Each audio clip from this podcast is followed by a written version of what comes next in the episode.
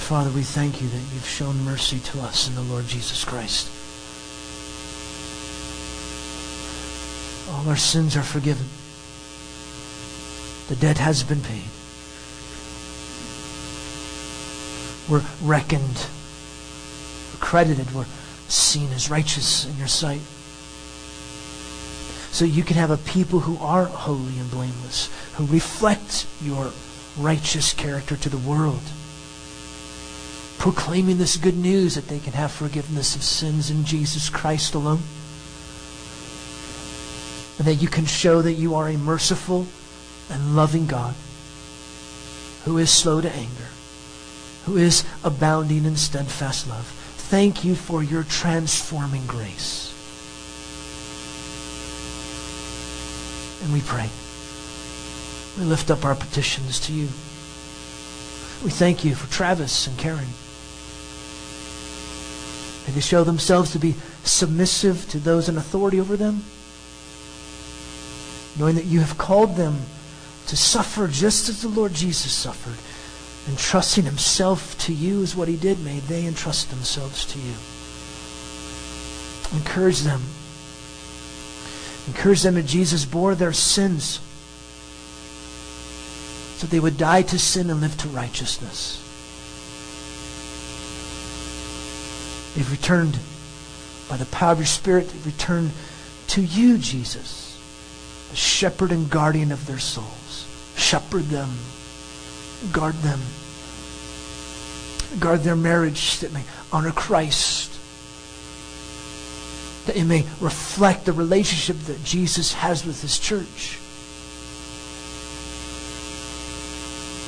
We pray for their three, well, a man, one becoming a man, and a young boy soon to become a man.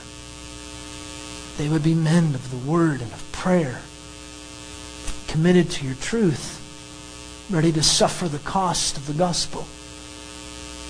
And we specifically pray for Tyler. Give him direction. Give him guidance. May his trust in you be strong.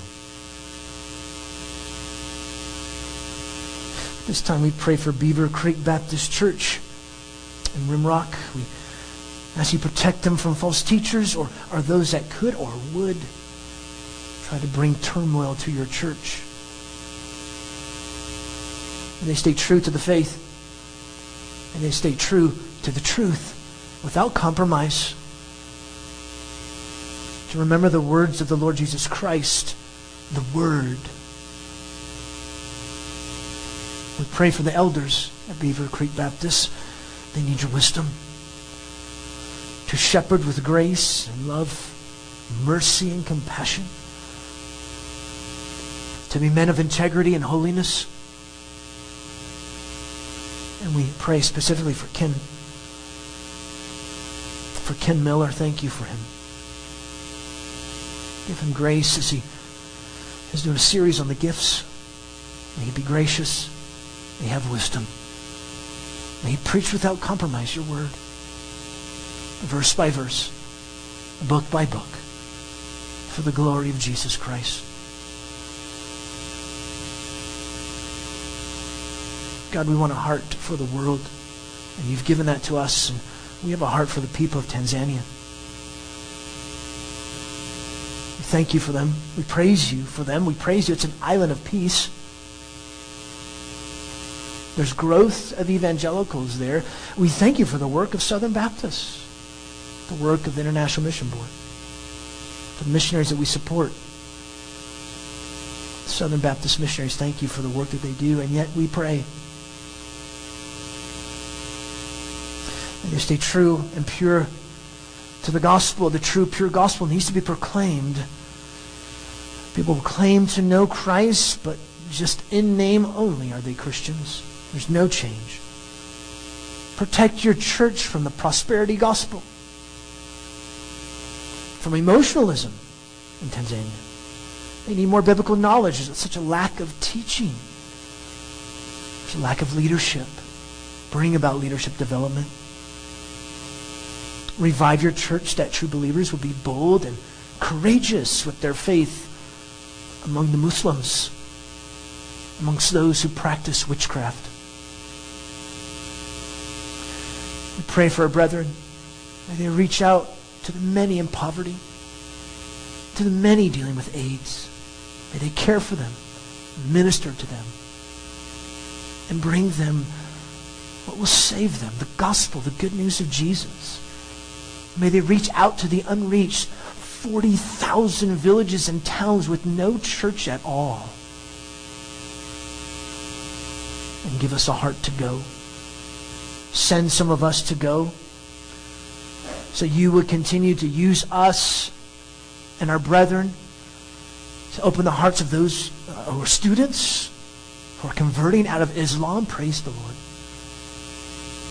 And the different areas and people groups to send us, send them to these places. Zanzibar, amongst the Digo people, people the Zigula, the Somali, Rufiji, Saramo, uh, Datuga, these different people groups, Makande, Makua, people groups that don't have any gospel truth, don't have any church at all. They live, they die, they go to hell. Send us, send more of us, and use the work amongst us the Southern Baptists to reach out to these people groups, and I will see more and more people of Tanzania to be saved. And for us who are here this morning, let's be ready. Let's be ready to rejoice when we suffer, to face the persecution when we proclaim the good news of Jesus. And it's by his authority in his name do we pray together. Amen. Please be seated.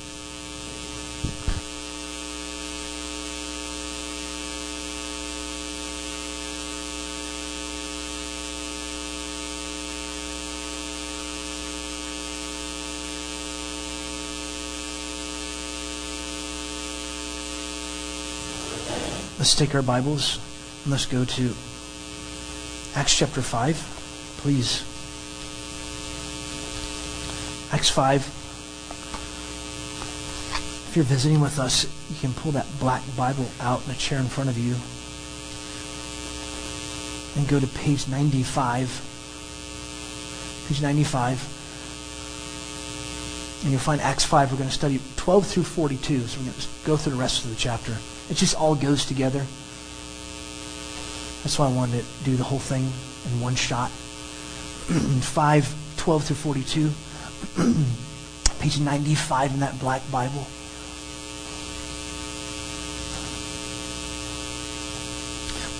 I'll read the passage, then we'll do our study. And at the hands of the apostles, many signs and wonders were taking place among the people.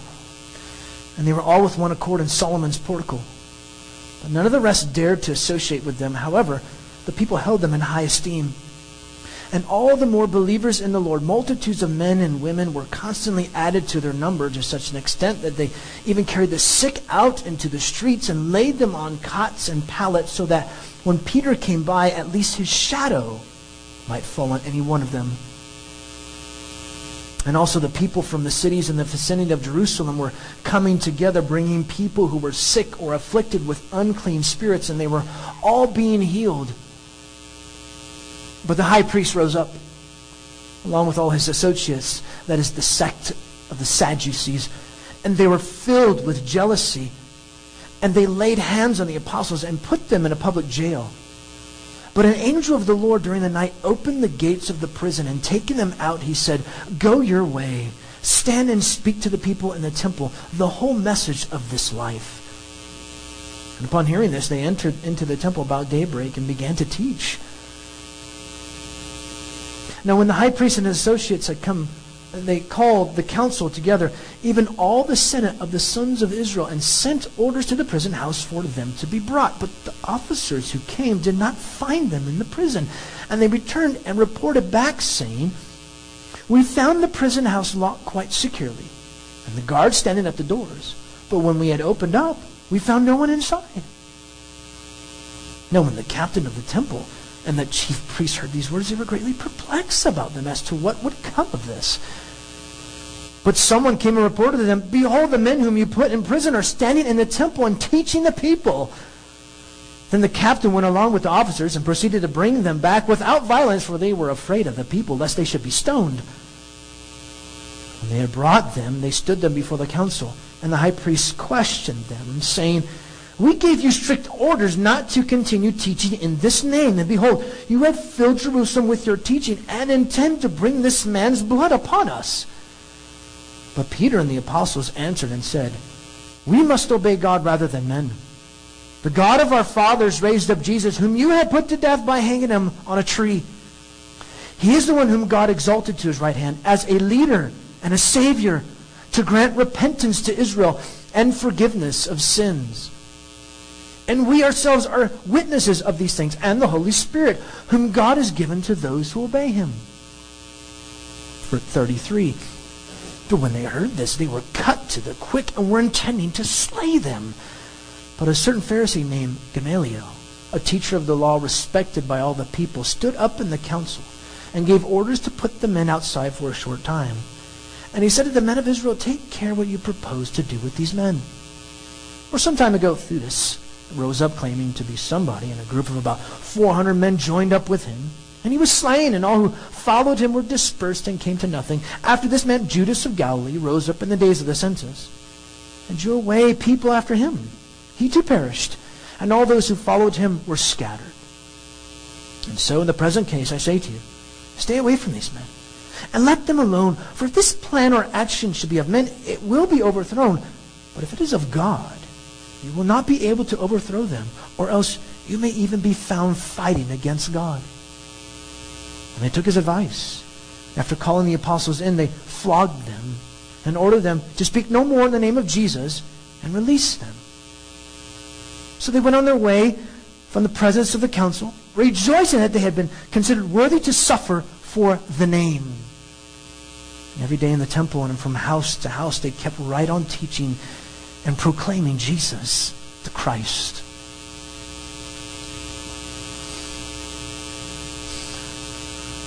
Eight years ago, after his conversion to Christ, Muhammad Hegazi made history in Egypt as the first person to apply to change his religious preference from Muslim to Christian on his government issued ID card. The designation would determine what churches and schools his daughters could attend in that country. Hegazi, who now goes by his Christian name Bushoy Bulu, if I'm saying that right, has faced repeated arrests, trials, torture, and imprisonment for becoming an outspoken Christian in that Muslim Islamic country. Although citizens of other religions who convert to Islam are routinely issued new Egyptian ID cards with Muslim as their religious affiliation, Christian converts are discriminated against and not given the same treatment. Bulu has already been detained in prison for a year for, quote, disturbing public security and peace, end quote. On December 29th of 2014, an Egyptian court sentenced Bulu to an additional year in prison. Found that on Frontline Missions on their website, dated January 2015, just six months ago. This is one of many stories throughout the world. You hear things about that in different countries. Now, here in the U.S., we're not persecuted to this degree. At least I don't think so. But maybe we're ridiculed, mocked, ignored, or as one person told me, they gave the gospel to a family member, and the family member, went, family member said, um, uh, no. It's not easy. It's hard to be a Christian when you're going to be persecuted or possibly face suffering for it. But here in the book of Acts, just do it. Be who you are let God use you to fulfill his mission. And we're going to see today in our passage And this mission brings persecution and suffering. This mission brings persecution and suffering. The mission that God calls us to fulfill, it will bring persecution. It will bring suffering of some kind. You must be ready for it. Or here's a statement for you. This mission brings persecution and suffering. When persecution comes, we must have strong faith, a desire to obey God, and the courage to keep proclaiming the Lord Jesus Christ. That's what you see here in our passage. See, this is what entails to be a, his disciple, Jesus' disciple, a Jesus proclaimer, no matter what. Even if it means you suffer in his name, you suffer for his name even if it means that. The Jewish leadership didn't like all the attention the apostles were getting. And they were going to put a stop to it. A futile move. They attempted to suppress the influence of this new movement of God's new community. The teaching, teaching of these apostles, their teaching. Maybe we can give them a little beating. Maybe that would shut them up. Not even 39 lashes would do it to keep them quiet. They proclaimed Christ even more. These apostles showed in an exemplary manner what it really means to be a disciple of Jesus. A Jesus proclaimer, no matter what. Even if, even if it means you suffer for his name. As we fulfill God's mission, we will face persecution and suffering. But God commands us to keep proclaiming his keep proclaiming him, realizing that he triumphs in our persecution since it's part of his plan. So rejoice in suffering because you suffer for Jesus' sake and keep on proclaiming the good news of Jesus. That kind of sums up, that statement sums up what we're going to look at today. I got eight bullet points from you, for you from this passage. Eight different bullet points, and those eight bullet points are in this sentence here. So start with number one. First of all, what we're going to see is God commands us to fulfill his mission. He commands us to fulfill his mission. 12 through 16. Starting in verse 12. The hands of the apostles, they're doing many wonders and signs. It's taking place among the people by their hands. They're all together in Solomon's portico. This is a way for God to show or to underscore that he was speaking through the apostles.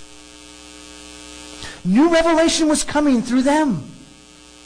And God authenticated that, or, or God verified that, or God validated that, kind of put his stamp of approval by having these guys do all these signs and wonders. The apostles, all of the apostles together were doing this there in Solomon's portico.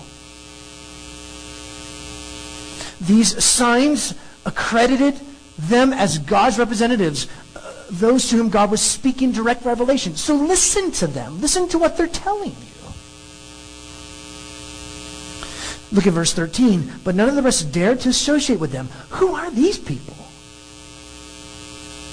Seems like these are actually believers who saw the tense environment around the apostles. In other words, they, they held the apostles in high regard because two people just dropped dead in front of Peter. The Christians didn't take them flippantly. I mean, I wouldn't take Peter flippantly, would you? So it seems that there was actually four groups in our passage. You have the apostles here, then the rest of the believers. Then notice the next part of verse 13. However, the people held them in high esteem. The people respected the apostles. And then you have new converts. You see that in verse 14. So there was a hesitation because uh, maybe the hostility from the Jewish leaders is going to come.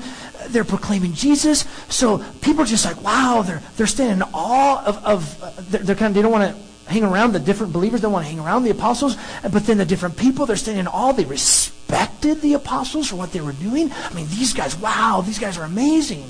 You're going to see how amazing they were starting in verse 15.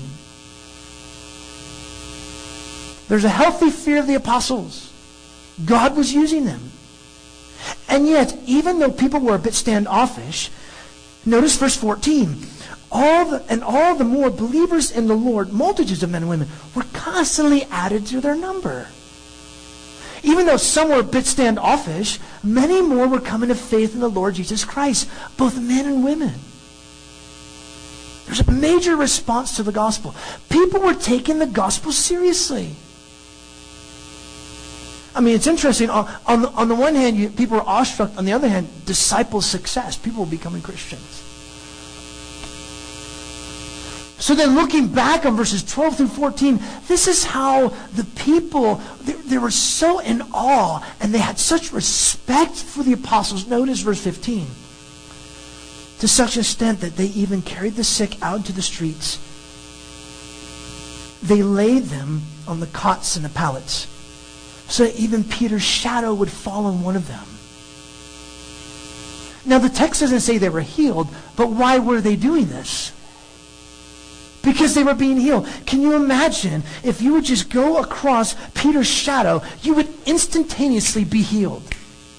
I mean, just can you imagine that? As he's walking, bam, bam, bam, these people being healed just by his shadow. I mean, truly, they were doing greater things than Jesus, these apostles were. It made an impression on those, not just in Jerusalem. Notice verse 16. And all the people from the cities in the vicinity of Jerusalem, so the surrounding regions, they're coming together. They're bringing people who were sick or afflicted with unclean spirits. They're being demonized, and they were also having sicknesses, and they were being healed, all of them. So here's the apostles. Preaching, they're healing. Outsiders were impressed. People were coming to Christ. As the apostles, they're preaching the word, and, and the emphasis is the word. Notice, you, you'll see this later on as they're interacting with the council, the, the council of the Sadducees. There's no talk about the signs and wonders. There's no talk about the healings. There's talk about the teaching. People are getting saved. Friends, God simply commands us to fulfill his mission by being Jesus' proclaimers to the whole world. This is the purpose of the church. Why do we exist as a church? Why do we exist as a local church? What is our purpose as a church? To be Jesus' proclaimers, to fulfill God's mission. But beware. Number two, his mission brings persecution. His mission brings persecution. 17, the high priest rose up along with all his associates of the sect of the Sadducees, and they were filled with jealousy. The Sadducees, remember they didn't believe in a resurrection? No angels, no demons. Genesis through Deuteronomy, good. Everything else, no way. Did not believe God would intervene in any sovereign way. What was it that got their goat? The signs. Oh, yeah. Disobedience to their prohibition. Oh, yeah. But more so their popularity. Primarily, they were jealous. They wanted the people to love them. They wanted the people to follow them. They wanted the people to listen to their teaching. They wanted their authority to be taken and for people to look at them and respect for them. So what did they do? They used their authority to come against the apostles and to challenge them. No way! You're going to challenge us? No way. Verse 18, they laid hands on the apostles and put them in a public jail. They were trying to make a public statement. Don't mess with us. So a public jail. So uh, did the people see them in the jail? Uh, maybe. Did the people see that they were in this place so that everybody could, could see that all the different all the apostles were in that jail? Maybe that's maybe that's what they meant means by public jail. But these uh, sect of the Sadducees, they did all they could to stop this message from spreading. Their hope was that, oh no, we're going to silence them. We're going to keep shut them up now, man. Friends, as, as we are obedient to God's command to proclaim the good news to all, we must realize we will face persecution. You will face persecution. That's why I want us to read 2 Timothy chapter 3. All those who desire to live godly in Christ Jesus, you will be persecuted. See, if you're not challenging people with the gospel, you're going to be their buddies. You start challenging people with the gospel, not going to get so close to you, will they?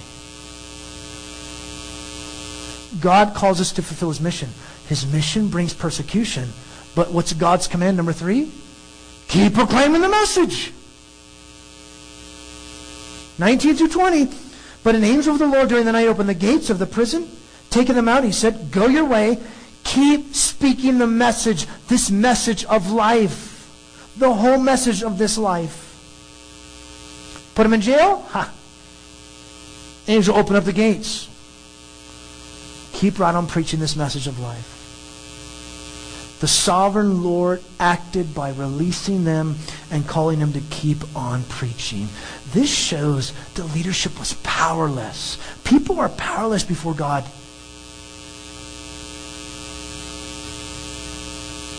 And we're going to see in verse 21, they entered the temple and they kept going. They kept speaking to the people in the temple this message of repentance unto forgiveness. You know what this tells us? It tells us that God seeks wayward sinners. God seeks out sinners. And though we face persecution, God still calls us to proclaim this message to them. God still calls us to call them to repentance. God still commands us. The, the message of life is God's unique life that he gives in the Lord Jesus Christ. Instead of giving them judgment, he gives them grace. Instead of giving them what they justly deserve, he received life and grace through the resurrected Lord Jesus. He gives life because he's alive. Jesus gives life because he is alive. If you're here today, you don't know the Lord Jesus Christ. You're not a follower of Jesus. This is for you. Jesus can give you life. You do deserve judgment. If you would count everything that I've done wrong, who could stand? That's what we sang, right? But there's forgiveness with you, God. God can have mercy on you. He will save you, give you grace in Jesus if you turn away from your sin and put all your hope, all your trust in Jesus alone. That's the gospel. And this gospel, God commands us. You keep proclaiming it. God wants us to fulfill his mission. He calls us to do that. You're going to face persecution. God says, keep doing it. Number four, God's command, obey him rather than men. He commands us to keep proclaiming, and he says, obey me rather than obeying people. This takes us from verse 21 all the way to verse 32. Because notice, this is exactly what the apostles did. And you know what? They didn't say, oh man, you know, okay, we probably should get something to eat. Let's hit Starbucks. After we get Starbucks, then, you know, I got to go shopping. Okay, we'll go shopping. So maybe we can hit the temple around 10, 11 o'clock. Yeah, that sounds. Notice what the text says, verse 21. They entered the temple. When? Daybreak. It's like now the sun's like coming up, I think at 3.30. I think that's sunrise now. It feels like it. It's like 4 o'clock in the morning. It's like already bright outside. Isn't that weird how that happens? That is just weird. But they're there at daybreak. So you're talking like 6 o'clock in the morning. And they're already at the temple. And they began to teach. Instant obedience. Interesting. Did the crowd notice the apostles w- w- were arrested? And did they notice that God had delivered them? I don't know. It's just kind of weird. But get this. They were commanded to keep proclaiming in the midst of severe opposition. Obeying God to keep proclaiming was vitally important to them. Is it important to you? Is obeying God vitally important to you? You're going to face persecution, but does that matter to you? It didn't matter to them. Honestly, I'm not sure if I would do this. And then notice what takes place. Uh, what's that? In the middle of verse 21. It's almost comical. high priest associates, they came together. They called the council together. Even all the senate of the sons of Israel. They sent orders to the prison house for them to be brought. 22. The officers, they didn't find them. They returned. They said, uh, we found the prison house locked quite securely. And the guards standing at the front doors. Kind of funny. Maybe the angels relocked all the doors just to kind of mess with their heads, you know? It kind of makes you wonder if they did that. The guards are in place. They're seeing nothing unusual. Everything seems fine. There's no one there. Now, were there other prisoners? Well, We don't know. But the apostles were gone. 24. The captain of the temple, the chief priest, greatly perplexed, baffled, confused. They couldn't figure out what happened. What could this mean? What's the end of this? They were thinking. 25. Someone came in. They're teaching in the temple. The guys that you just arrested, they're in the temple. I mean, it's almost comical what we see happening. So while they're all, okay, we got to assemble this assembly, and okay, go get the apostles. Uh, we don't know where they're at. Sorry. Um, by the way, those guys you arrested, they're in the temple teaching again. What? You know, the very thing they tried to hinder was still happening. What they tried to silence was still making noise. There's direct disobedience to their orders, but there's direct obedience to God. So are you ready to obey God rather than men? Are you, are you ready to fulfill God's mission, even though there's going to be persecution? God commands you to keep proclaiming. Will you do it? The leaders were helpless to stop the proclamation of God's message. You can't stop us. As the apostles follow God's call to teach the way of life, He'll make it happen. We can't. We won't. We don't stop. 26. Captain with the officers, they went back and, and, and this time they gently say, hey, let's arrest him, but let's do it very gently. Because the people ready to stone them, it says. The people backed up the apostles. Remember, remember? The people respected the apostles. That's such awe and wonder for the apostles. That's, that's, that's what they thought, that's what they felt about the apostles. So they're like, what are you doing? They're picking up stones. Hey, you know, we're just going to talk with them. You know, I don't know what they were doing. But they, they arrested them without violence. They feared the popularity that they had with the people. The people saw them as true prophets.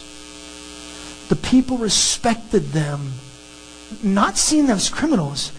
And yet, even though they did not believe their message.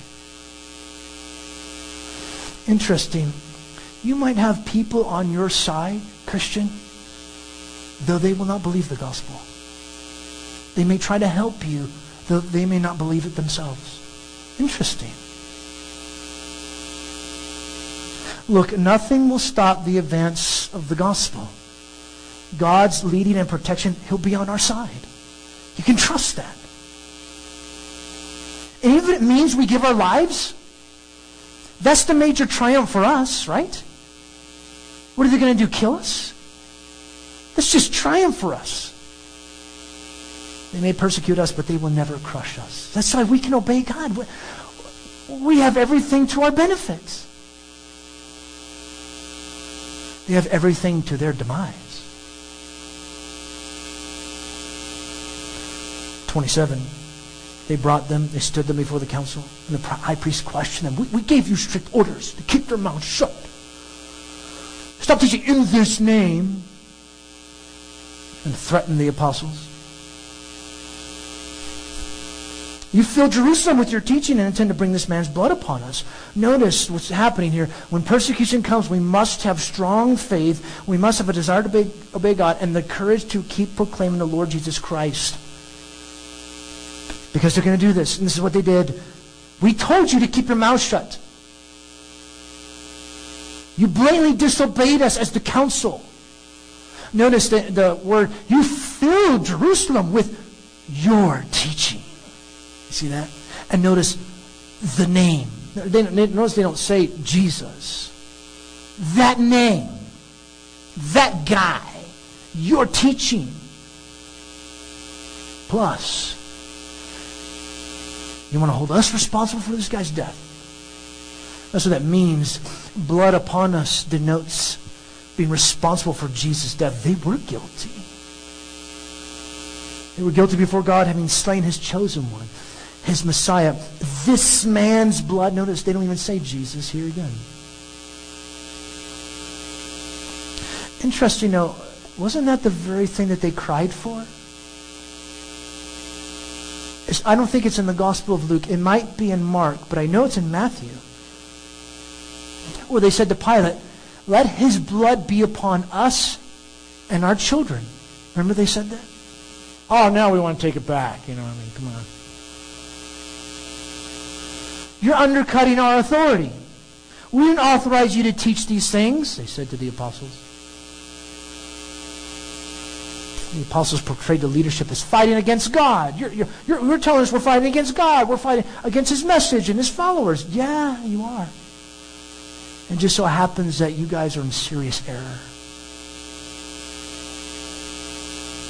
Look at what Peter says, 29. Peter, speaking for the apostles altogether, they answered and said, We must obey God rather than men. Peter replied on behalf of all, telling them that they would obey God rather than men. Actually, in the Greek, it's like this it is necessary that we obey God rather than men. It is necessary. It must happen. There's that Greek word again, dei. D E I, delta epsilon iota. It must happen. It is necessary. We have to obey God. It's not an option for us. We're compelled by the truth of the gospel. Does the truth of the gospel compel you? Does the truth of the gospel compel you? And it's not so much, this is what you're supposed to do as a Christian. You're just going to preach the gospel. That's what you're supposed to do as a Christian. No, the gospel should compel you. I have to do this. It, it, I, I must do this. Christians should obey the governing authorities. Yes, we should. Whether we agree with them politically or not. We should tr- show proper respect for the authority that's over us in our government. And, and not praying for their assassination. Come on. It's kind of creepy. Like some people pray, we pray that Obama will be assassinated. You know what? You're like psycho. What are you even praying that for? Government has been established by God. But we disobey when they tell us to directly disobey Scripture. You cannot preach the gospel. Sorry, Jack. That ain't going to happen. Yet, if we will not keep silent about God and His gospel, we may face scorn, ridicule, mockery, imprisonment, and even death. Notice how Peter continues. Peter actually gives them the gospel here. He gives them the gospel. The God of our fathers, stop there. Notice. The God of our fathers, what's he saying? The God of our fathers, I am what I'm about to say to you is the fulfillment of Judaism. This is the fulfillment of Judaism. Christianity fulfills Judaism. That's what he's saying. The God of our fathers, the God of our people, the Jews, the God of promise, he fulfilled his promise. This God raised up Jesus. Now, he could either mean he raised him up on the scene of history or raised him up from the dead. Either way, he's proclaiming the gospel. Jesus is the one. Because Jesus, he's the one whom you killed. Notice, you, you killed them. Yes, you did. It's you. How? By hanging him on a tree, literally. I did that for you, literally, wood or tree. Yes, fellas, you're totally responsible for his death. His death came about by being put to death on a tree, denoting that he died a cursed death. Jesus became the curse for sinners so that sinners can be blessed. Galatians chapter 3 says that. He became a curse for us. Curses anyone who is hung on, hung on a tree. Christ became our curse so we can be blessed. Or, or what does Paul say? God made him who knew no sin to be sin for us that we might be the righteousness of God in the Lord Jesus Christ. Peter's proclaiming the basics of the gospel here the life of Jesus, his death, and then he's going to talk about his resurrection and ascension. Now, he is the one in whom there's salvation. That's what he's doing. Yet, notice in verse 31 yet, even though you guys killed him, 31, he is the one whom God exalted to his right hand as a leader. If you translate leader, that's probably a better translation.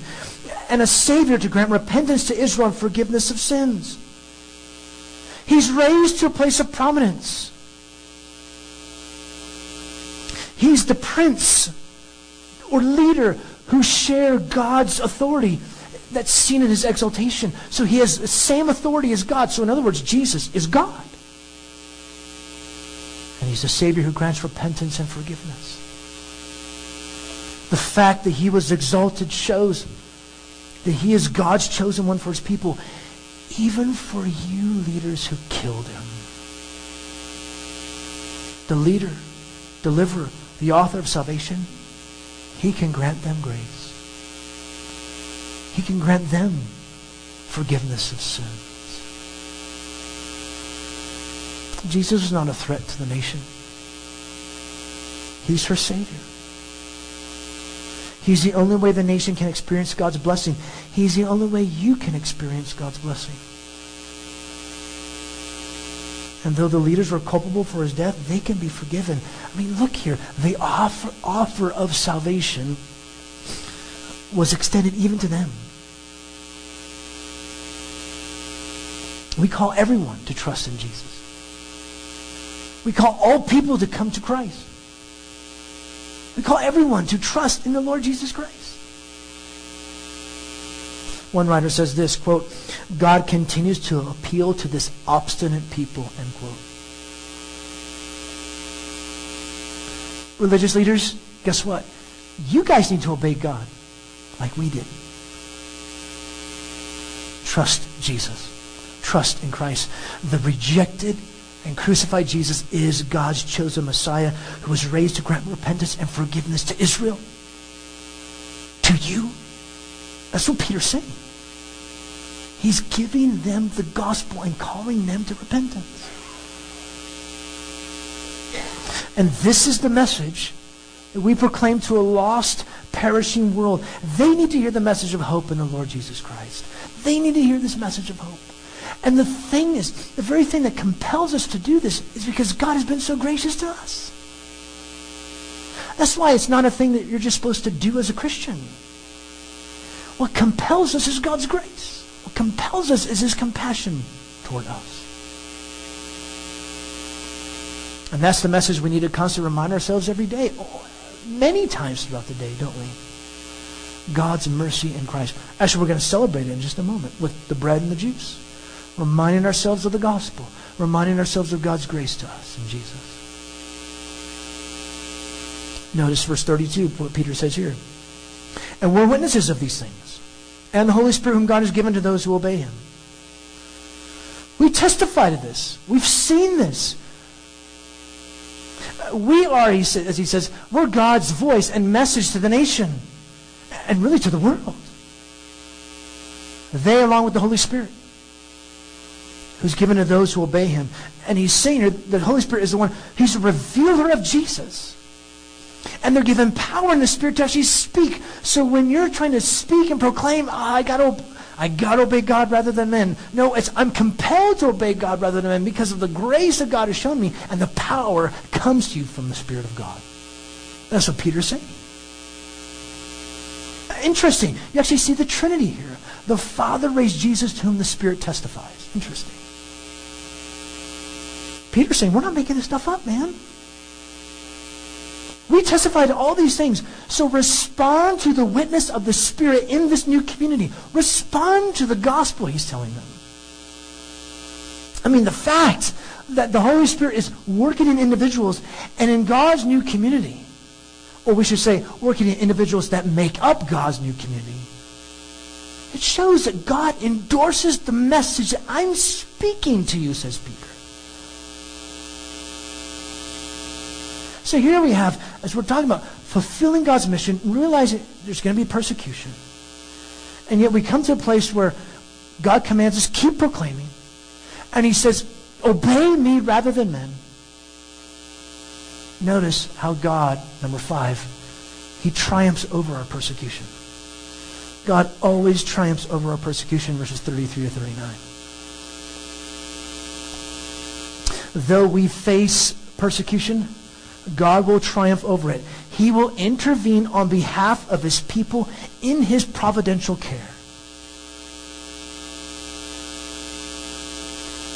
So get the scene.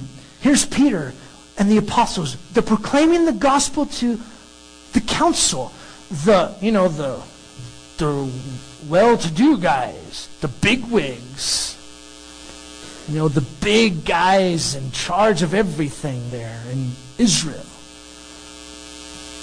Oh, and then when they heard this, they said, Oh, yes, we will. That's not my version. They got ticked off. They were cut to the quick and were intending to slay them. They were so mad, they were furious, they wanted to kill them. That's what it means cut to the heart or split open in rage. Instead of listening, they went their own way. They, they rejected what they said. No way we're going to listen to this. They probably got so mad because they knew they were guilty. Friends, unfortunately, though the offer of the gospel goes out to all, not all will respond because God needs to soften our hard hearts and our nasty wills to have wills and hearts that serve, love, and serve Him. God changes hearts. God changes our nasty wills. And He, he had to do that with them. That's why there's persecution. Because God needs to change wills, and He did not change their will. So they're about ready to kill him. Notice what happens, verse 34. A certain Pharisee named Gamaliel, teacher of the law, respected by all the people, stood up in the council and gave orders to put the men outside for a short time. He was respected by the people, the teacher of the law. He stepped in. This is God's providence. This is God's sovereignty. God sovereignly kept the council from killing the apostles. Now, mind you, he's a Pharisee, so he believed in oral tradition. He believed in the resurrection. He believed in demons and angels. He believed in the sovereignty of God, in contrast to Sadducees. Actually, you see the Pharisees, they're much more positively looked at in the book of Acts. He was the only one who had some sense of reason and wisdom. So he ordered out the apostles and he spoke to the council. We'll look at that in a second. And as a whole, what he says is okay. But notice, he didn't examine the apostles' claims, did he? He scurried around the issue, didn't he? He gave fatalistic, Gamaliel gave fatalistic advice that was flawed because he himself did not take challenge, the challenges from Peter. He didn't take them seriously. He blew Peter off. I mean, think about it. To wait and see, which we'll look at that in a second. He had a wait and see approach to things. That's really not good advice on how to resolve conflict, is it? Let's wait and see what happens. Now, now maybe he was saying this because he was privately open to what the apostles were saying. Maybe he was confident God was not truly working through them. Maybe he believed this thing would just kind of blow over. Who knows? Whatever it was, it was worldly advice, not really dealing with the real issues. And yet, God still used him in his sovereignty to bring about him triumphing over their persecution. So notice, look at 35. This is what he does. Take care what you propose to do with these men. Think before you act. Don't just act in your emotions. And then 36. Theudas rose up. He claimed to be somebody. 400 men followed him, but then he died. He was killed, and then his. It kind of scurried everywhere. 37, Judas Galilee rose up. He perished. And then his little band of guys scattered. Now, by the way, Theudas, he's a different person from what Josephus talks about, who happened about 10 years after the book of Acts was written. So then it comes here in verse 38. And so in the present case, I say to you, stay away from these men and let them alone. For if this plan or action should be of men, it will be overthrown. But if it's of God, you will not be able to overthrow them, else you'll even be found fighting against God. So look, if this movement is of men, it's not going to last. There's no need to radically oppose it. But if it's from God, you're going to be wrong to oppose him. You won't even be able to fight against him because you'll be fighting against God himself. So what he says is true. Keep away from them. Look, if they're from God, opposition to them is going to be futile, dangerous for you. Now, it was great advice for the sake of the apostles, yes. But it was still foolish because Peter wasn't calling them to wait and see what's going to happen, was he? No, Peter called them to repent and trust in Jesus right then and there. But notice, God in his providence will triumph over our persecution. God rescued the apostles here. They were not killed. In his providence, he does that. Praise God. Realize this, though, number six. God's purpose is that we suffer for the gospel. It's true God triumphs over our persecution. Yes, it's true that does happen. But friends, God's purpose is that we suffer for the gospel. Just because I said that God triumphs over our persecution, that doesn't mean you're not going to suffer. Just because it says, just because we see here that God triumphs in our persecution, we're not saying that you're not going to suffer. Verse 40. They took his advice. And after calling the apostles in, they let them go. Ah, but what did they do first? Flog them. They flogged them, and they told them to keep their mouths shut, and then they released them. Flogging, it happens on the back and the chest with a three stranded strap of calf hide.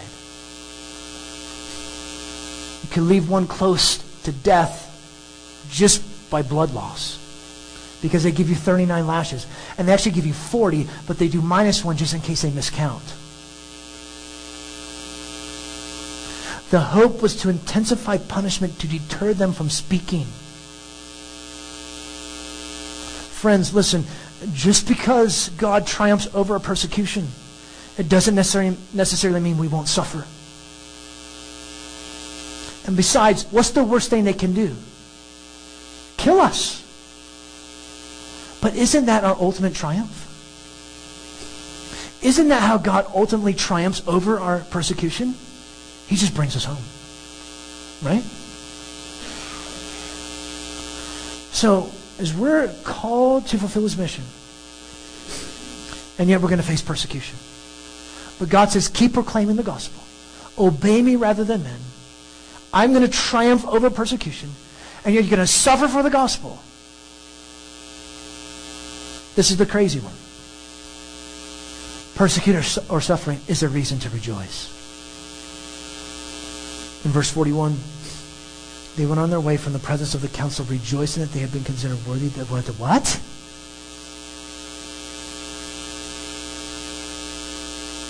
Rejoicing that they had been considered worthy to suffer for the name, actually. There's no deterrent. Uh, it didn't change their attitude one bit. They rejoiced for being considered worthy to suffer on behalf of Jesus.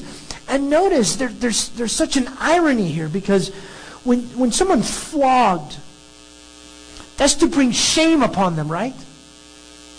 It's to just bring such shame. You're, you're just a loser. You're just, blah. They're like, great. We're not shamed. This is great. We're, we're worthy. We're honored. Thanks for doing this.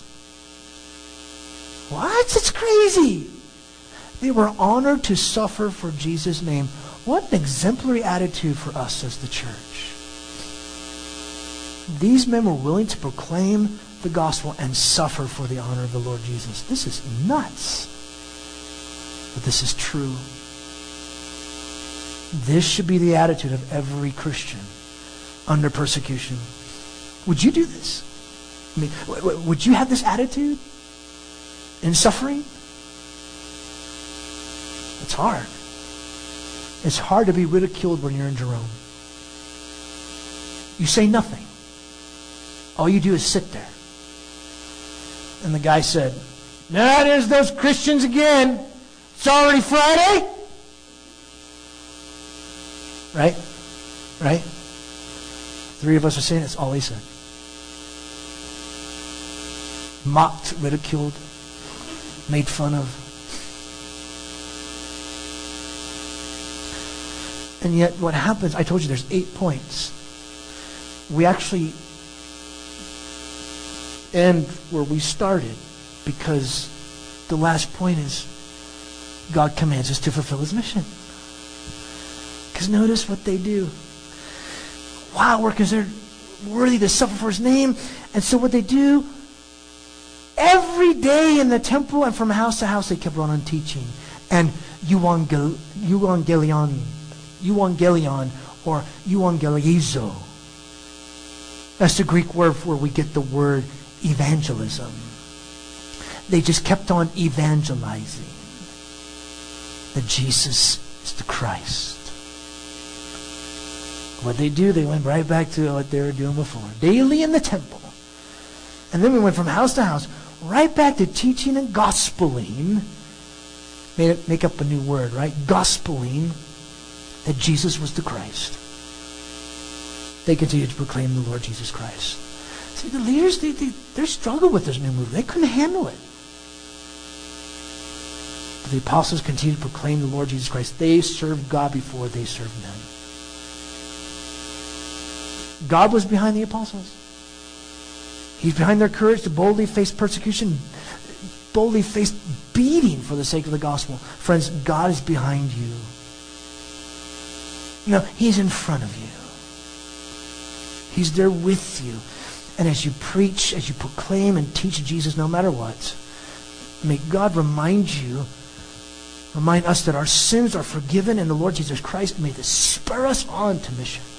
May that, may that be the thing that compels you to proclaim the gospel because God's been so gracious to you. Realizing it may bring you persecution. Realizing it may bring you suffering. But you, we don't care. May God give us that boldness, that courage that we see in our text. I'll let you take a few moments to think and ponder what we've seen here in Acts chapter 5. Think and ponder what we've seen in His Word. And then we'll do our time of giving. We'll sing one song, preparing our hearts to partake of the Lord's Supper. I'll give some instructions for the Lord's Supper like I normally do for you. And then we'll celebrate the Lord's Supper together. Let's take a moment, sit and ponder what we've seen in God's Word this time.